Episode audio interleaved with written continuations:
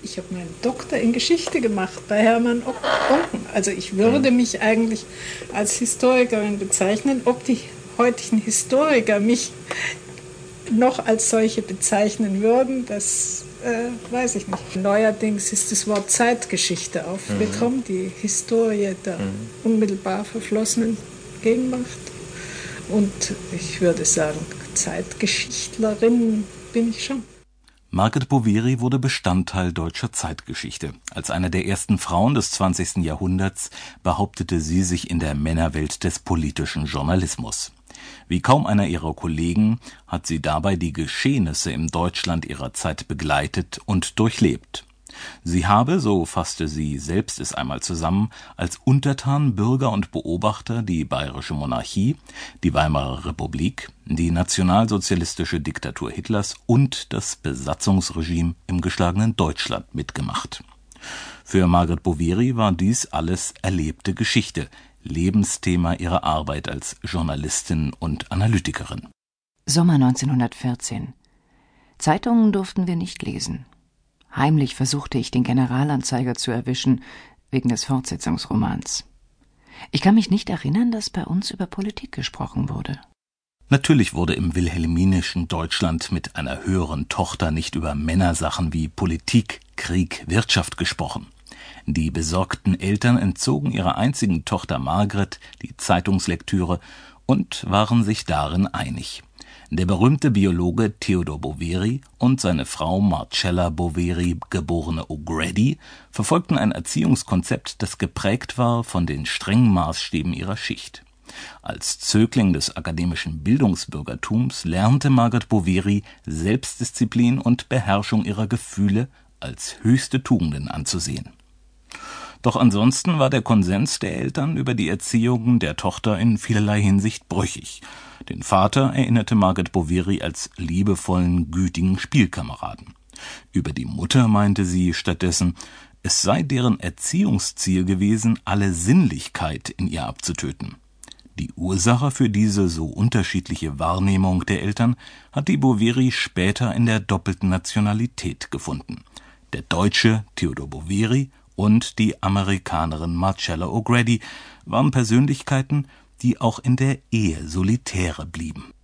Ich merkte, dass hier zwei Prinzipien aufeinanderstießen. Unvereinbar, beide in mir. Das war für mich zu viel, glaube ich jetzt zu wissen. Ich lehnte das eine ab, hasste es.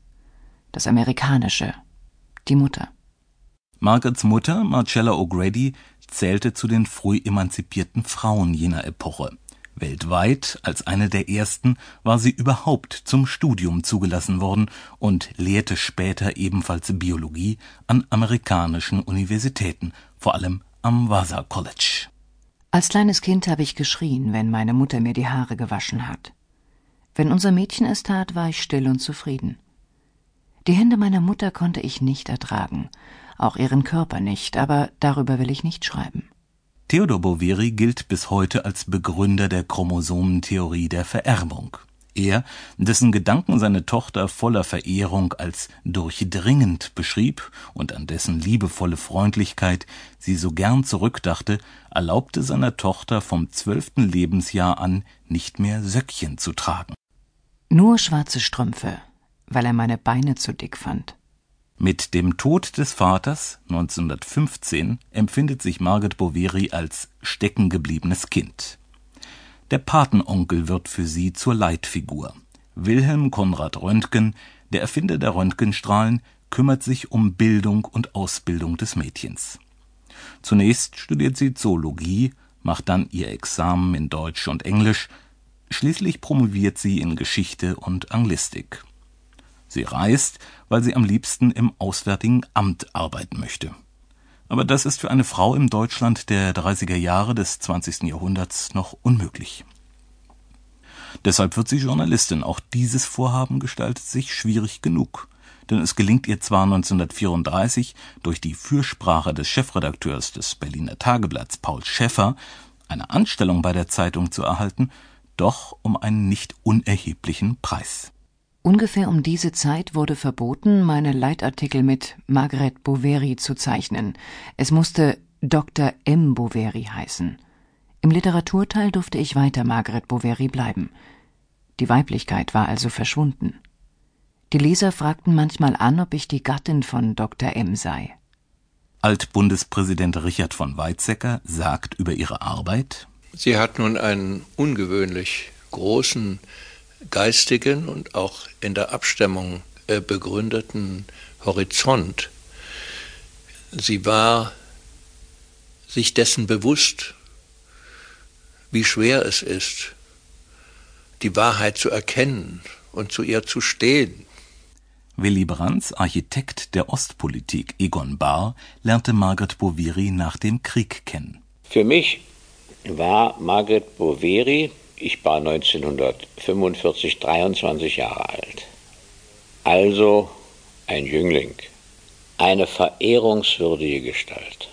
Der Schriftsteller und Verleger Hans Magnus Enzensberger sagt über sie, Sie imponiert als Person, das kommt selbst dort zum Vorschein, selbst dort spürt man das, wo sie eigentlich sich einer enormen sachlichen Zurückhaltung befleißigt. Als Journalistin und Kommentatorin hat sie ja gelernt, die Forderungen der Objektivität. Und trotzdem ist da immer ein Rest. Selbst im Leitartikel spürt man noch, was für eine Person da dahinter steht. Und das ist ja jemand, der nicht lügen will.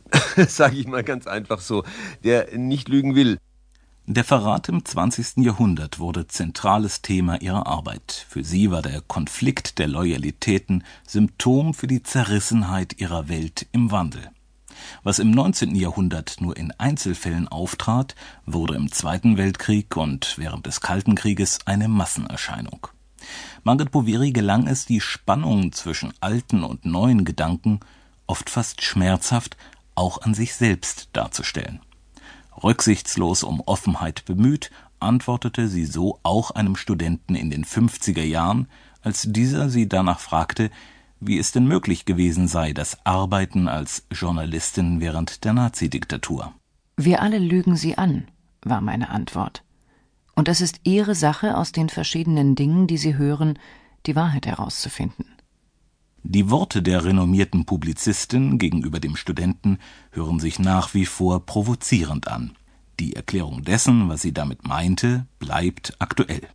Ich dachte vor allem daran, dass die Erinnerung an die äußeren Ereignisse, die einmal zu Geschichte werden, in jedem Menschen mit den gleichzeitigen persönlichen Erlebnissen aufs engste verknüpft ist. Bestimmte Daten politischer Vorgänge prägen sich ein, weil sie mit einem Geburtstag, einer Reise, einer Operation zusammenfielen, andere entschwinden dem Gedächtnis, weil sie in einer Zeit mangelnder Aufnahmefähigkeit nur gleichgültig registriert wurden.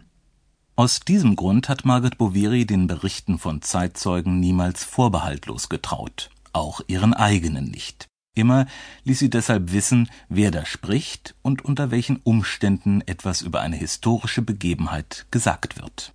Der eine hat einen tief verwurzelten Betriebspatriotismus und lässt nichts auf sein Haus kommen, auch wenn die Fakten anderes besagen.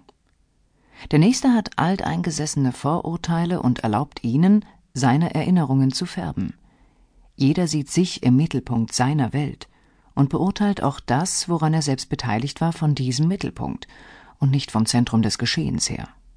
Im Rückblick auf ihre Arbeit als Redakteurin am Berliner Tageblatt von 1934 bis 1937 und als Korrespondentin für die Frankfurter Zeitung zwischen 1938 und 1943 schrieb sie schließlich 1965 das Buch Wir lügen alle, eine Hauptstadtzeitung unter Hitler. Es ist seit Jahrzehnten vergriffen. Richard von Weizsäcker beschreibt, worin sich die Genauigkeit auszeichnet, mit der Margaret Boveri historische Geschehnisse beschrieben hat.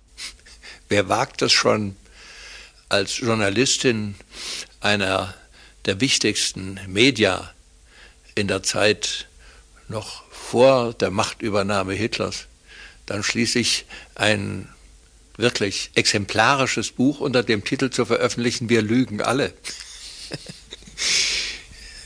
Ja, bitte, äh, glauben Sie, dass unsere heutigen Medienvertreter dieses Buch gelesen und sich selber prüfend gefragt haben, was das auch auf die heutige Zeit noch zu besagen hat?